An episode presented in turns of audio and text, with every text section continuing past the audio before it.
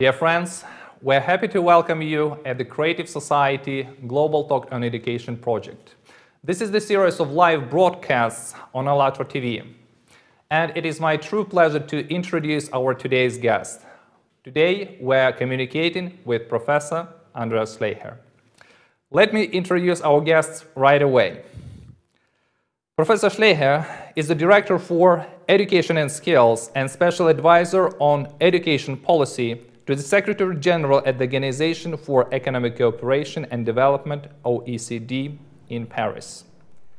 He initiated and oversees the program for International Student Assessment, PISA, and other international instruments that have created a global platform for policymakers, researchers, and educators across nations and cultures to innovate and transform educational policies and practices.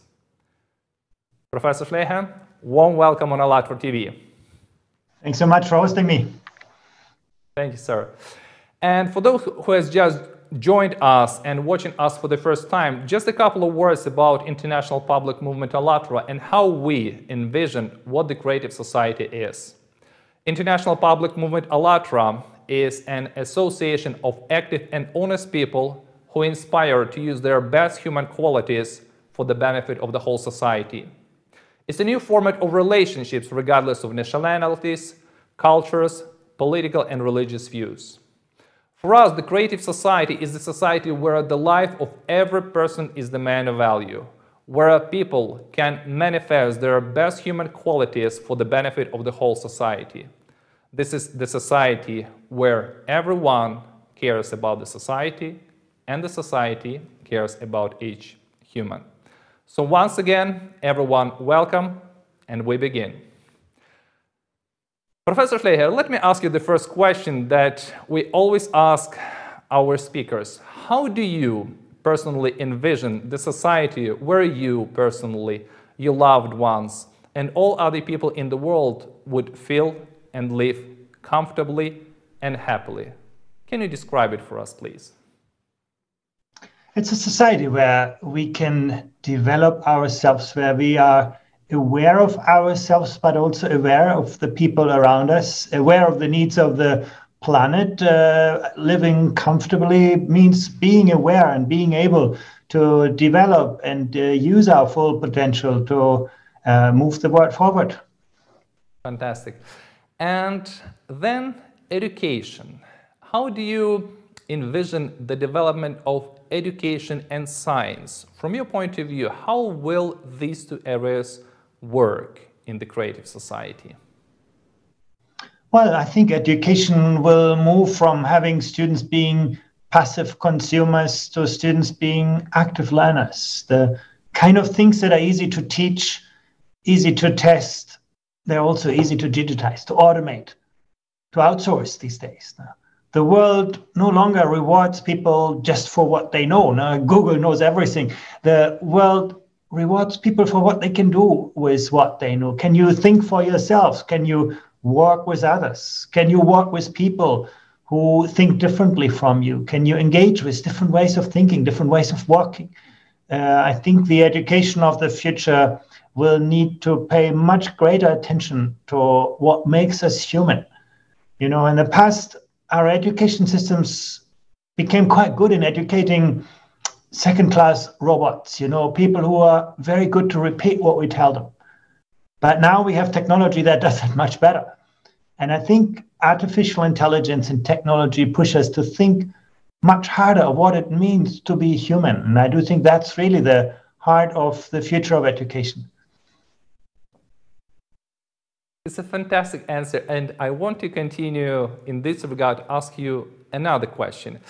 Uh, on the website of OECD.org, it says that PISA is the OECD's program for international student assessment. PISA measures 15-year-olds' ability to use their reading, mathematics, and science knowledge and skills to meet real-life challenges. From your point of view, how important in the modern society and of course in schools to raise the questions and to teach also students to human and moral values and basically to fundamental human values. What do you think? Yeah, you know, I think uh, the future of education is about teaching fewer things at greater depths. And I don't think uh, it means replacing, you know, science and mathematics and reading. But uh, when you think about a subject like science, for example, in PISA, we focus less on, you know, whether students know specific components of physics and chemistry. Uh, we assess whether they can think like a scientist you know, can you design an experiment? Uh, can you distinguish questions that are scientifically investigable from those that are not? Can you develop an hypothesis? I think that is what what what uh, our work is focused on. When you think about history, you know, history is not about memorizing names and places. It's about understanding how the narrative of a society has emerged, how it has developed, advanced sometimes how it unravels when the context changes. So we are focusing very much when we talk about the disciplines. We talk, uh, focus very much on the underlying paradigms of the disciplines rather than on the surface content, which changes very quickly. But we are also trying to look beyond that. Uh, uh, we look at the capacity of students to creatively use and apply what they know in novel situations. In fact, for students in Ukraine, that's proved to be the most difficult tasks, where we ask them not to sort of work in a familiar context, but where we ask them, you know, think what use what you know in a novel situation. But in a, in a way, you know, that How is what the world life, yes. Mm-hmm. Yeah, that's what the world really expects from people. But I also want to, you know, highlight the growing importance of social and emotional skills, curiosity, courage, leadership, empathy. They're harder to grasp, harder to capture, harder to measure, but they're no less important. And I do think we, in when it comes to evaluating success in education, we shouldn't just focus on what is easy to measure, but we need to focus on what is important for human success in the world in which we live now. Totally agree with you. Totally agree. And please share with us, um, uh, you do have results how students all over the world, you know, take PISA, their results, envision like what can be done, you're doing recommendations for the governments, what can be improved. Please share with us your personal opinion. What is right now the most challenging challenge for the system of education in the world. What is the problem that everyone is facing? What is that challenge that? Well, you know, I do think there's quite some variability across countries, uh, but overall, uh, most countries, or at least the countries that perform well on systems like PISA, have become good at teaching subject matter content. I think uh, that is something that is well established the biggest challenge really is, is around creative skills, imagination. Uh, our education systems are very good to you know transmit the established wisdom of our times to the next generation. They're not good enough often to help people question the established wisdom of our times. And that's when society moves forward when you can sort of think around the next corner when you can actually you know be aware and open to the novelty in school we learn to learn no? But sometimes it's also important to unlearn and relearn when the context changes and i think education uh, is the industrial education that we created was mainly about making people compliant with specific ways of thinking I think in the future we need to put more emphasis on divergent thinking, helping people to think across the boundaries of subject matter disciplines, connecting the dots where the next big idea and innovation is going to come from. Uh, we need to teach people more thinking about, you know, the needs of others, being aware of other people. Now, that's something in, in a global, interconnected world. I think this pandemic is is a perfect, you know, master of teaching this. Basically uh, our collective success doesn't depend just on ourselves. It depends on other people's behavior. So I think climate change, you know, there are all issues where we need to be much build much greater awareness of the longer term well-being of others. No? Um, you know, you've mentioned uh, the pandemic situation. In this regard, I'd like to ask you Um, because a lot of schools all over the world had to move from, you know, class to distance learning. From your point of view, what are the advantages and disadvantages of distance learning? Well, I think the pandemic has hugely disrupted our education model. Now it has thrown 1.5 billion students around the world out of their schools, their comfortable environment where learning used to take place. I think what those young people understand is that learning is not a place but an activity. Um, the second thing I think many people have understood in the pandemic is that learning is not a transactional phenomenon where you just absorb knowledge from somebody else, where teachers, you know, are broadcasting knowledge and students absorb it. Uh, learning is very much a relational phenomenon. Now, what young people are going to take away from the pandemic is you know who was the teacher who understood my dreams and passion? You know who supported me who reached out to me who connected with me when i was at home struggling on my own? For students who had you know the right learning strategies the motivation the good technical support parental support teacher support for them actually this pandemic was maybe liberating and exciting you know uh, learning in a new environment being challenged being master of your own learning processes. But for the many young people who had been spoon fed by their teachers, who learned little chunks and bits of knowledge that they may not really have owned fully, who did not have the right learning strategies, uh, who had no uh, parental support, for them, they were left very badly behind. So, in a way, what the pandemic has done in education is to amplify the many inadequacies and inequities in education. If you as a teacher, were used to just, you know, stand in front of a classroom and tell students something, suddenly you were out of business. If you as a teacher were used to be a good mentor, a good coach, a good facilitator, a good evaluator, where knew you knew each and every of your students, how they learn differently, you had a fantastic opportunity to redesign learning. So again, this pandemic has exasperated those teachers who were at the frontier suddenly could become much more imaginative, creative designers of innovative learning environment. But those teachers who remained in the tradition in the past had a very, very hard time during this pandemic. And uh, continue talking about the teachers. Um, I'd like to ask you, from your point of view, what should be the social security of the teacher and working conditions so they could manifest uh, the best of their personal and professional qualities and could help their children to do the same? Yeah, you know, I think when we talk about social security, we talk very quickly about, you know, salaries and working conditions and so on. And I do think that is important. But uh, I think it's not just it's not enough to make teaching financially attractive. We need to make teaching intellectually more attractive. We need to give teachers themselves opportunities to learn, to work with their colleagues, to work with a high degree of professional autonomy, and yet in a collaborative culture. I do think that is what will drive the future of the teaching profession. Yes, you need a good salary. Yes, you need stable working conditions. But most of all, you need an environment where you can work as a true professional, uh, where you are not an exchangeable figure on an assembly line, you know, doing what everybody else does, but where you as a teacher own your professional standards. For me, you know, that is the most important part of the work environment. One of the things I'm very greatly concerned with is that the social status of the teaching profession has declined.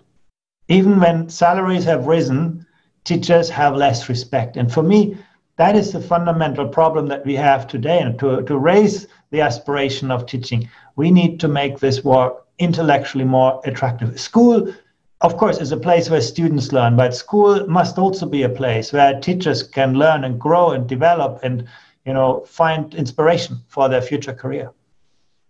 Um, yes, and I would like to add here, and please, I will make like a, a little conclusion here about intellectual attractiveness, and please correct me if I'm a little wrong. So, intellectual attractiveness is also means um, the culture of self improvement and personal professional improvement of every teacher, which should be lifelong. Please share with us this culture of this personal culture of self-improvement, both personally and professionally. How important is it for a teacher, and should the teacher uh, develop the same culture of self-improvement, or let's say the culture of excellence, in the children? Yeah, you know, uh, everything is about learning. It's not about teaching. And uh, as a teacher, you know, you need to understand how students learn and how different students learn differently and to actually embrace that with differentiated pedagogical strategies. And that means every day you as a teacher need to learn. Some education systems are very good in facilitating this. If you look to Europe, you know, countries like Estonia, Finland have a strong culture of lifelong and life-wide development for their teachers. If you look to Asia, countries like China, like Singapore, you work actually, you teach much fewer hours than a teacher in the Ukraine in those countries, but you work more hours.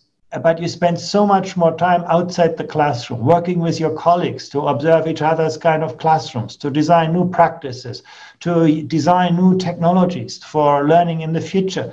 As a teacher, you have you are also a social worker for your students. You spend a lot more time uh, to help students in their individual lives than just helping them learn something in the classroom. So um, there's a very different vision of what it means to be a teacher across countries. And some countries have made teaching a very, very attractive profession. In Finland, you know, despite so-so salaries, salaries in Finland for teachers are not very good, but you have about 10 applications for every teaching job. Everybody wants to become a teacher because it is such an inspiring and intellectually rewarding profession. Yes, and respected profession. I've been to Finland. Uh, we were studying their education experience, and uh, we did heard a lot that indeed the teacher and the, prof- and the teacher's professor is very much respected in Finland. Uh, Professor Schleicher, um, in this regard, you were mentioning various countries about the teachers, the schools. Uh, from your experience, what is an ideal school and an ideal teacher, in your opinion? Please share with us. It's a very hard question to answer because I think the answer will depend very much on the context and uh, at the at the stage of of the development of a country. But uh, an ideal school for me is a place of learning where actually students are understood in their in all of their needs, not just in their intellectual need, where actually they feel that's a, second home. That's a feel. Uh, they feel this is a space which is inspiring, where they do not just learn on their own, where they learn with their classmates, where they engage in innovative pedagogy. You know, learn, work on projects together. I think that's something that is very, very important for me. When I talk about teachers, you know, when we want to facilitate 21st century learning, where students uh, become creative designers, where they manage to resolve tensions and dilemmas, where they learn to navigate ambiguity. That, of course, commands a learning environment where students can experiment. If they experiment, they need to take risks. If they take risks, they will make mistakes. So it's an environment that needs to be good at helping students learn from and with their, their own mistakes. And that requires teachers who are actually very open to different ways of learning, different ways of where, where teachers are good coaches, good mentors, good facilitators. A school where exams are not at the end of the school year, lumping everything together, but where assessment and learning are firmly integrated where every day students get feedback on how to you know learn better where every day teachers get feedback on how to teach be- better and how and the other part i think that's also very important is where schools are typically very good to keep students inside and the rest of the world outside no? and i think the future school will be integrating the society and learning much more closely the world of work and the world of learning will be much closer integrated so that it is not an abstract world disconnected from the real needs of our societies, but schools really become the center of our societies because you know our schools today will be our society tomorrow. Truly, exactly. And uh, the school of the future you've mentioned, uh, from your point of view, uh, in the school of the future, should there be more competition like we have right now in the class between pupils and the teachers or there should be more cooperation between pupils teachers and like in this environment or there should be some kind of a balance between competition and cooperation. What do you think? You know we shouldn't see competition and collaboration as opposing ends of a spectrum. You know competition and collaboration are two sides of the same coin. In fact you know when you look at sports Sports is a good example where collaboration and competition are perfectly integrated. Yes, you do compete for the best ideas, for the best, you know, uh, but you always do that in collaboration with others. Uh, uh, I think we should see them these not as opposing kind of paradigms, but as something that we will both need to develop. We need to have the struggle, the strive for the best idea, and uh, working with others for the best ideas. Um, and I think there are many learning environments where we can actually achieve that today. Fantastic. Um, I would like to continue talking about the society also and the role of the school. We briefly mentioned it already, mm, and especially the school of the future. Uh, right now in the world, unfortunately, we have um, a lot of types of different conflicts, like military conflicts, economic conflicts, financial, religious. In the schools, there are some kind of conflicts between pupils, bullying, whatever, you can mention it. Uh, from your point of view, should it be in the school of the future or in the creative society, as we call it, such even a word as conflict? And if we, ho- and if we still have so many types of conflicts in the world, maybe the school is not doing its job right or in full. What do you think about this issue? Well, you know, I think uh, there will always be tensions and dilemmas that we need to resolve. You know, what's the you know right balance between equity and freedom, between you know uh, coherence and uh, individual aspirations? I think there are many tensions and dilemmas. Uh, they will not go away. I think what we need to uh, do better in schooling is to help young people navigate those tensions and dilemmas. Uh, uh, you know, start with school bullying. School is the very first place where you experience the diversity of society. You meet other people with other ideas and other dreams and other aspirations. And I think schools should do better to help young people see those differences, be aware of them. And uh, I think if we learn to do that in school, it will be easier to do that later in our lives because, uh, you know, many conflicts arise uh, because we're not even aware of the ideas and ways of thinking of other people. And the more we learn to achieve that in school, not just, you know, build people into one, you know, paradigm, one way of thinking, one culture, but also create maybe cross-cultural awareness. No, it's not, From doesn't mean that. And from your point of view, what is the origin in this regard of all conflicts?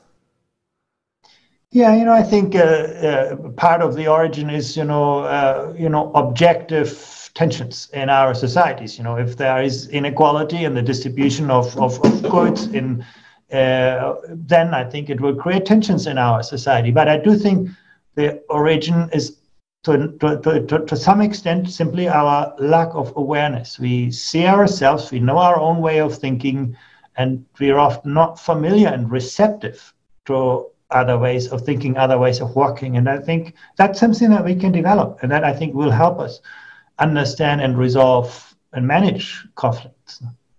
It's not about avoiding it, it's about managing and resolving it. Um, you've mentioned tensions in, uh, that we do have in the society, in the schools, differences. Let me ask you a question in this regard.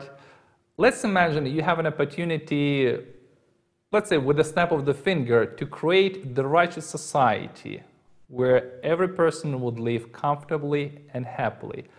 What aspects would you begin? You know, the hardest, but perhaps most important issue is around uh, values. Uh, if we do not have a shared idea of human dignity, it's going to be very difficult to create a world that is harmonious, where people feel well. It's sort of, if you do not build a solid floor under your feet and under the feet of children in school, they will build walls during their whole life. You know, I think that is the, the problem. So I think helping people to build a solid understanding of themselves and of others. You know, if you think about it, our schools have become very good to teach you everything about the world, you know, even about faraway planets. But actually, school has not really helped us a lot to understand ourselves. And I do think that is very, very important to understand ourselves, understand others, to create a more harmonious and uh, creative world. This is, I think, what uh, co- human consciousness is what is the biggest differentiator to artificial intelligence. Artificial intelligence is a great amplifier, a great accelerator. It amplifies good ideas and good practice in the same way it amplifies bad ideas and bad practice. But that human capacity to distinguish between right and wrong, good and bad, you know, that is about uh, values. I think that's something that we need to develop very early on, where you lack that foundation, I think you uh, really are in trouble in the 21st century. Because, you know, in the past, this question did not arise. In the past, you could always look to people who are around you. You could look to older people. Now, you could follow their kind of footsteps because uh, they had been in that same place before. In the world of today, you know, you no longer know whether what older people tell you is, you know, timeless wisdom or outdated practice because the world is changing so fast. So I think focusing on uh, core human values, I think, is the most difficult thing in education, but I do believe the most important aspect. Let me continue asking the question in this regard about uh, human values. If we look at the world, let's say from the space we understand now, and we are saying so that this is indeed one big village, and thanks to you know internet to other technological devices we can communicate with each other. You're in paris we are in kiev and we can communicate you know live without any obstacles or differences. Uh, but about the world if um, we remove uh, differences like nationalities language barriers uh, religious or political affiliations and we leave a human and continue talking about the values. What are these human values which unite us, and what are these universal values which every single person shares?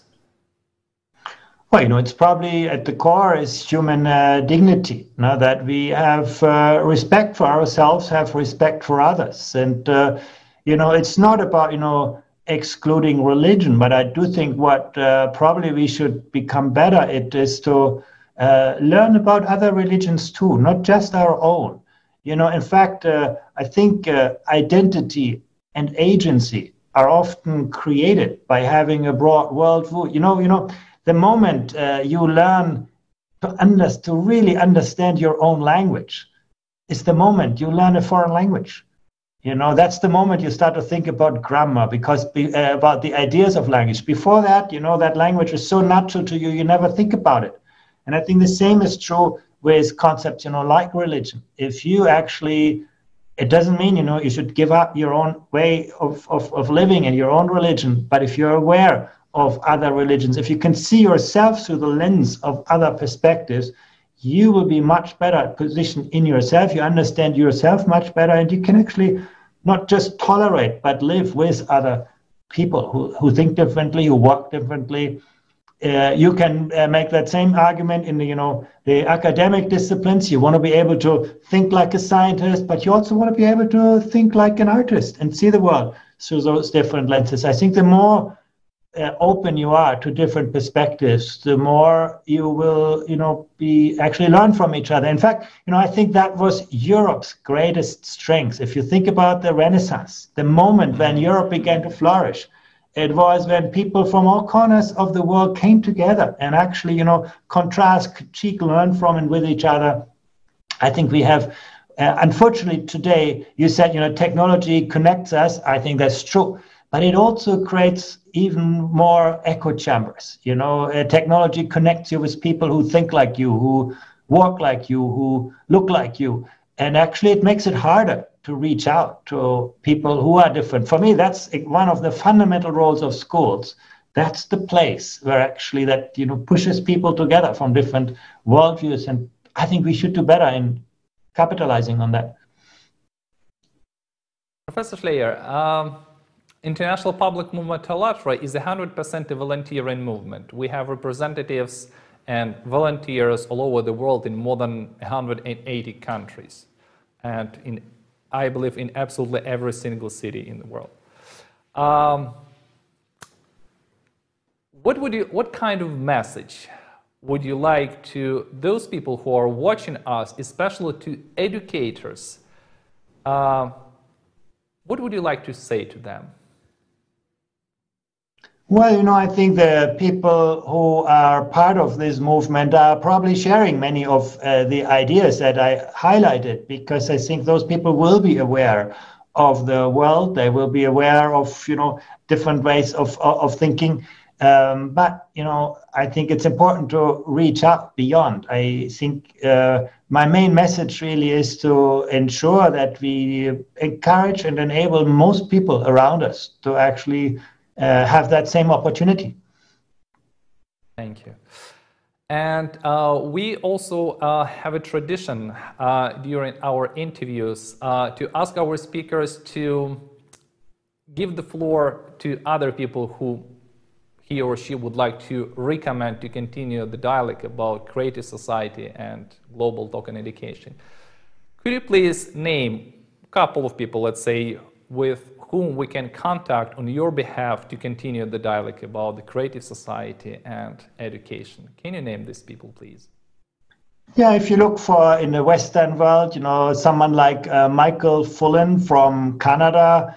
Uh, if you look in the eastern part of the world, someone like Kai-Ming Cheng uh, from Hong Kong, I think uh, they would offer uh, fascinating perspectives on this concept of the creative society. Thank you very much. We will definitely contact them. Uh, dear viewers, uh, if you'd like to learn more about the project Creative Society, we are inviting you to visit our website, which is called allatraunites.com. Right now, uh, you can see this uh, website on your screen. In the upper uh, right corner, there is a button uh, called Join Us. You can click on it and there you will see a form, a short form uh, that you can fill out in one of the languages you feel comfortable and send us the message. And we will definitely contact you for further communication. To our viewers, I would like to say that today uh, we had a fantastic, from my point of view, it's a truly fantastic uh, conversation with Professor Andreas Schleicher. Professor Schleicher, I honestly ran out of questions, and I do hope uh, that we can continue communicating with you and next time uh, speak more about PISA testing and other challenges that we're having right now in the world about education. Thank you very much for joining us today, and it was my pleasure. Thank you. It was a true pleasure, and I look forward to continuing this conversation. Thank you very much. Thank you very much, Professor.